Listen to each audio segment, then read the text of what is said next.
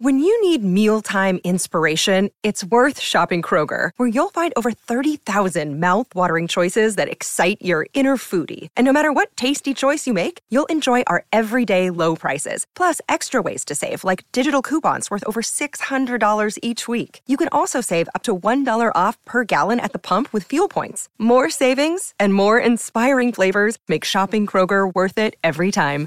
Kroger, fresh for everyone. Fuel restrictions apply.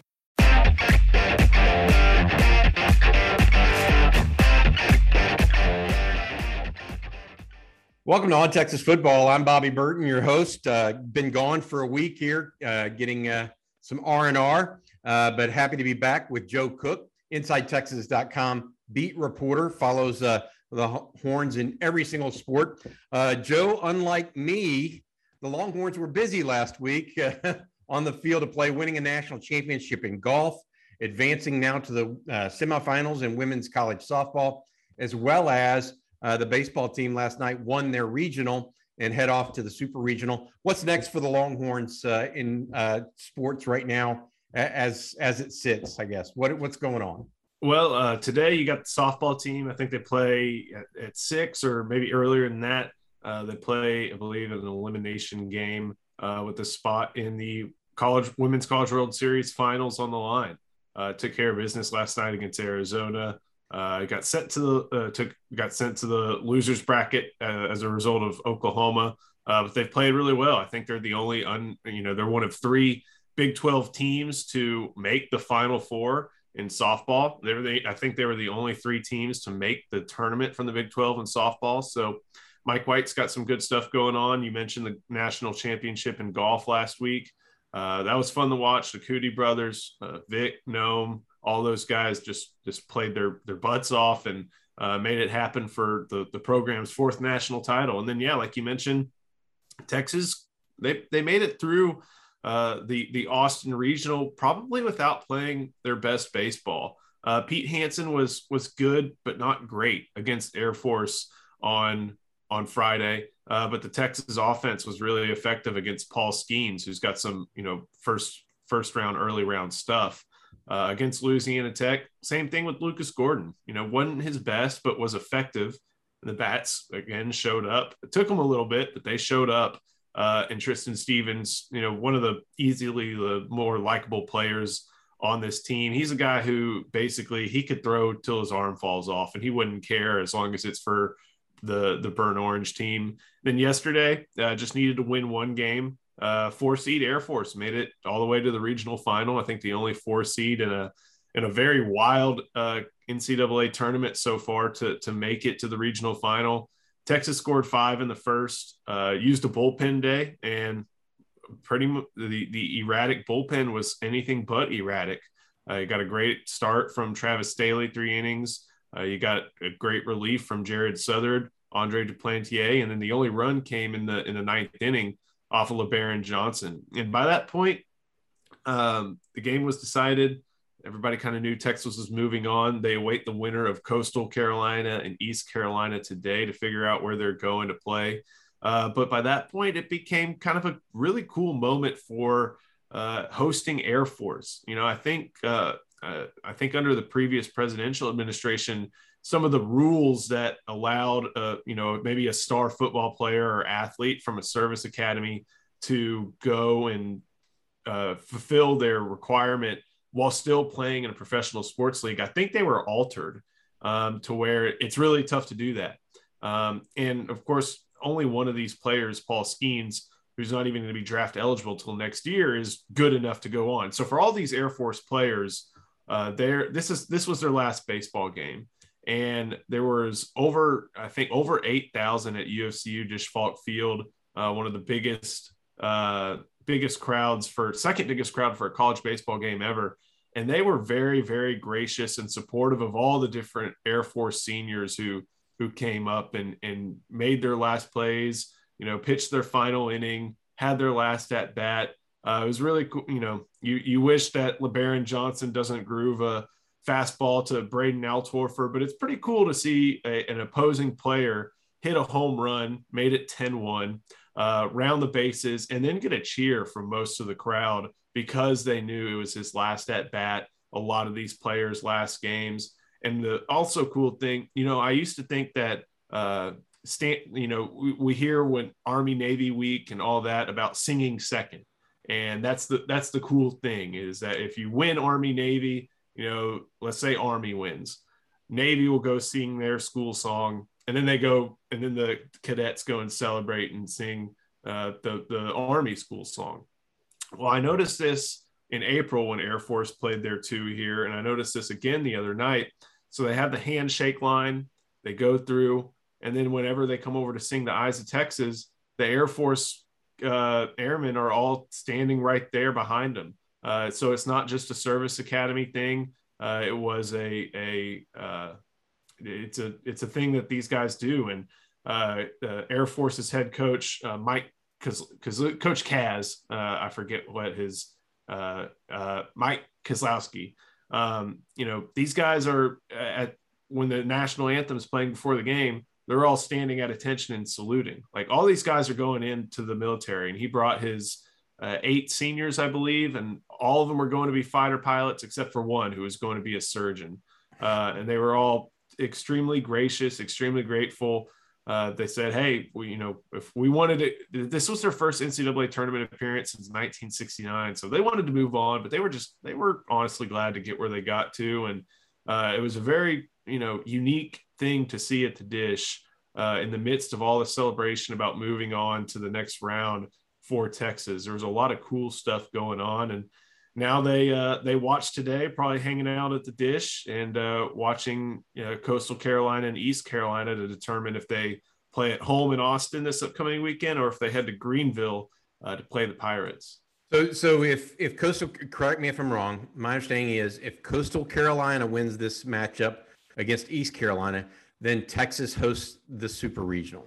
Correct. If East Carolina wins, then Texas goes to East Carolina. Is that is that accurate? Correct. East Carolina was the number eight overall national seed. Texas was number nine. So uh, if, if if the Pirates take care of business today, the they'll be going to I think it's Clark LeClair Field, which I don't know if you've seen any videos of it, but it's been a it's been a madhouse. It's not some 2,000 seat bandbox. I think they can hold about four or five, and it's been holding four or five, and maybe even six. And from everything I read from some of the college baseball people I follow, it can get pretty rowdy over in East Carolina. So uh, you know, it'd be it'd be in Texas' best interest to probably play that at the Disch and get 8,000 out there again this weekend. But you know, if they have to go on the road, they've they've played a bunch of road games. I mean, they played at South Carolina. Uh, th- that was a good environment. Heck, that midweek game at UT RGV, there were uh, over 4,500, 5,000 people there, and a lot of them were wearing burnt orange, not what is it, Vaquero orange. But still, they've been in these environments. Uh, they a lot of these guys have played at A&M. A lot of these guys have played in Omaha. So you know, this will be, uh, like I said, they, if they have to go on the road, it's not something they're not accustomed to, but they would prefer to be at home. Circling back to something you mentioned earlier, uh, and that's the the camaraderie or the sportsmanship you see out of the Air Force team. One of the things I found interesting yesterday was the players. Some of the Air Force players came out early uh, and were playing catch with kids in the stands Mm-hmm. Um, eh, you know, and, and doing that before in the pregame, I thought that was something you don't see from a lot of visitors uh, to to uh, the confines of Disch Falk. So, hey, um, want to step away from baseball for a minute. We'll, we'll, be watching the the results of that. Some other things happening uh, in the world of football these days. Uh, last week, we find out uh, that A and M is going to host the first uh, Texas Texas A and M rematch, I guess and they beat their chest a little bit about it. Um, strangely, I, I, have to say, because you know, whatever reason, I just don't get it. But um, it, it's almost like their their idea of winning is to one up the Longhorns and not necessarily winning. Um, my question to you on that is something I know you got a chance to speak briefly with Chris Del Conte on Thursday of last week, the Texas athletic director, as well as Jay Hartzell, the president of the university. Um, you know, what are your thoughts on on that situation, and what did they have to say about the move to the SEC at this point? Another day is here, and you're ready for it. What to wear? Check. Breakfast, lunch, and dinner? Check. Planning for what's next and how to save for it? That's where Bank of America can help. For your financial to-dos, Bank of America has experts ready to help get you closer to your goals. Get started at one of our local financial centers or 24-7 in our mobile banking app. Find a location near you at bankofamerica.com slash talk to us. What would you like the power to do? Mobile banking requires downloading the app and is only available for select devices. Message and data rates may apply. Bank of America and a member FDIC. At least as far as A&M, I, I think you saw the reaction over on Inside Texas. And basically from anybody is it was like, okay, I, you know, I, I don't think wherever that first game was, was that big of a deal. Um, I think uh, what it does is it, it keeps the odd year, you know, tradition of it being played in College Station, even years played in Austin. Uh, that that makes sense. I don't think anybody's upset about that. I, I think everybody just kind of looked at it and goes, "Okay, that's fine, whatever." Um, but the point you did make was that it says when it's in 2025 um, and talking with Chris Del Conte, talking with Jay Hartzell. Uh, that, that's all they they really can say publicly. I mean, we've we've written about this on Inside Texas. Them, Oklahoma, they're trying to make the move earlier. Uh, they know that it, it's in their best interest to make that move earlier. They can't publicly hint at that at all, or else the Big 12 uh, and I, I don't know who else, but they're going to be putting papers to the the tower in in in uh, at, or at BKR at Belmont at Gaylord Memorial Stadium. They're they'll be bringing papers to them uh, if they mention anything earlier than July first, twenty twenty five. So uh, Jay Hartzell had a really great line. He said, you know, it's like he, he didn't really want to talk about SEC stuff at all because he said it's like what it's like planning. You tell your wife uh, you're not happy and then you keep on going and talk, tell, start telling her about her next date or something like that. So um, they, they didn't really want to talk that much about it. Uh, understandably so. I think throughout that whole Texas fight tour that they went on in May, Cristo Conte and, and uh, various coaches, including Steve Sarkisian, they just know they have to keep saying 2025 because any deviation from that, at least publicly and on the record, it'll it, it it'll cause more problems than they have already right now. So um, you know they they they were focused on Big 12 stuff. Uh, I think uh, at least when I was there on Wednesday and Thursday it was like a branding meeting. Um, and you know they, the the conference has to figure out how to welcome four new members. Uh, has to figure out how they're going to replace Bob Bowlesby. They, I don't think much of it now. At least that's what Chris Del Conte and and Jay Hartzell said publicly, and I'm sure uh, Joseph or, or uh, I forget his first name, the president of OU, Joe Castiglione. Uh, there was not a whole lot of, you know, probably friendly banter among among OU and Texas, and then the rest of the Big 12. But as far as that move, you know, I I, I exchanged texts with a guy who who also covers a lot of realignment stuff, and he asked me, "Are you going there just to make sure you know they don't say the divorce is final?" I said, yeah, that, that's pretty much what it was. And, you know, there's, there's still, the divorce is not final. Obviously they're still going and uh, we're to, it's to be something that'll probably linger into Big 12 media days and SEC media days next month. And it'll be weird. They're to give a bunch of non-answers and we'll have to roll with that until something, something big happens. I, think that's kind of the next domino to fall is it'll happen when it happens, or it'll be announced when it's announced. There's that's, when, whenever whenever that may be. Uh, Joe, uh, InsideTexas.com still reporting, uh, myself as well as Eric Nahlin, the publisher of Inside Texas, reporting that uh, the Longhorns still expected to join the SEC in 2024.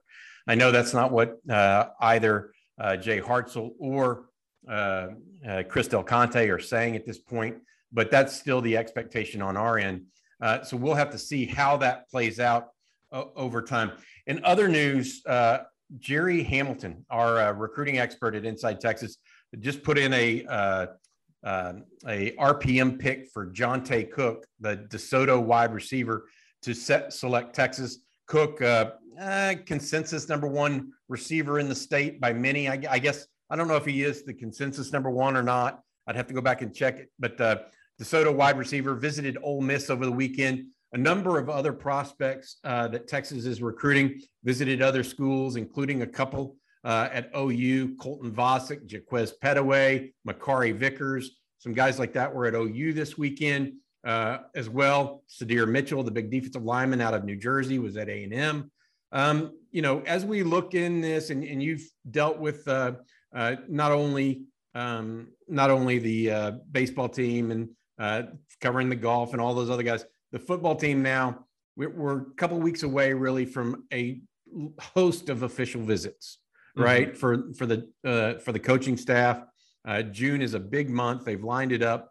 Uh, anything you're hearing in that regard that's of interest uh, that fans may want to know? No, I think it's just kind of uh, you, you, talked about the the official visits being later this month. I think be, that's because at this point they're running camps. Um, I'm just, you know, I was just looking over the calendar, I think over uh, the 10th, 11th, 12th, or something like that, they've they've got a bunch of camps going on. Uh, you know, so they're they're bringing in kids, and this is also this isn't just uh, for Texas prospects. I mean, regular high schooler could could pay the whatever is it seventy dollars and go to these, uh, and they're not just getting looked at and and coached by Texas coaches. Uh, you know, I know coaches from D1, D2, JUCOs who who come to uh, camps at the University of Texas in order to get their eyes on some prospects. So um, basically, right now, it's just you know they're they're putting their eggs in the uh, end of month uh, basket, I guess, for hosting official visits. Um, then July, for most of the uh, month of July, it's a dead period uh, I think until like the very last week of July, and then another, and then as as soon as the calendar turns to August, it's another dead period. But by that point, fall camp will be starting. So um, I think you're seeing a lot of these visits to other schools happening just because Texas is putting most of theirs, uh, put, putting most of their visits either maybe in the midweek when those camps aren't going on for some prospects or they're just trying to focus toward that end of June. I think that, you know, the 19th and the looking at my calendar, 17th, 18th, and 24th, 25th, those two weekends. While uh, the this past weekend, I think they had some camps. This upcoming weekend, they'll have some camps, kind of splitting the month in two. Uh, so uh, we we I think we had it tracked over there on on Inside Texas about some from Jerry about a lot of the prospects seeing elsewhere. Of course, the big one was was Arch seeing Georgia uh, this this past weekend, along with Jalen Hale and a lot of other members of, of Georgia's uh, 2023 class. So uh, still two more visits to go, Bama and Texas, and then we'll we'll find out uh, maybe maybe in short order where the consensus number one prospect in 2023 is going to be headed. Yeah, the Arch sweepstakes is in. It's it's currently they're in sweeps right now. I guess is the the, the TV term, right? Uh, trying to figure out what's going on. Hey, I, I do want to add one thing to that, uh, and I didn't mention it. Uh, Sarkisian, as well as a couple of Texas assistant coaches, were also at other camps. Uh, a little bit of a, it's something that Tom Herman did a little bit of, but he never did it in state. So he would go to a camp out in California or a camp in, in Las Vegas. Uh, uh, but uh, Texas coach Steve Sarkisian at the U of H camp on Saturday, I believe, and then the SMU camp briefly on Sunday.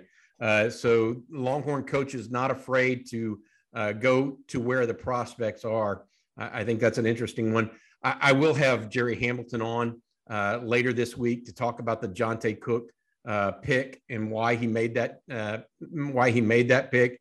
Also, uh, we're going to talk about some other recruiting stuff that's coming up this week because it's it's huge and it's where the Longhorns are going. Um, all right, for Joe Cook, I'm Bobby Burton. That's been this week's edition of all, right, this week's this uh, today's edition of On Texas Football. We'll be looking forward to that uh, to the Texas softball team's result today, uh, and then also uh, what happens between Coastal Carolina and East Carolina that determines what happens with the Longhorn baseball team. Uh, thanks everybody for watching. This has been On Texas Football.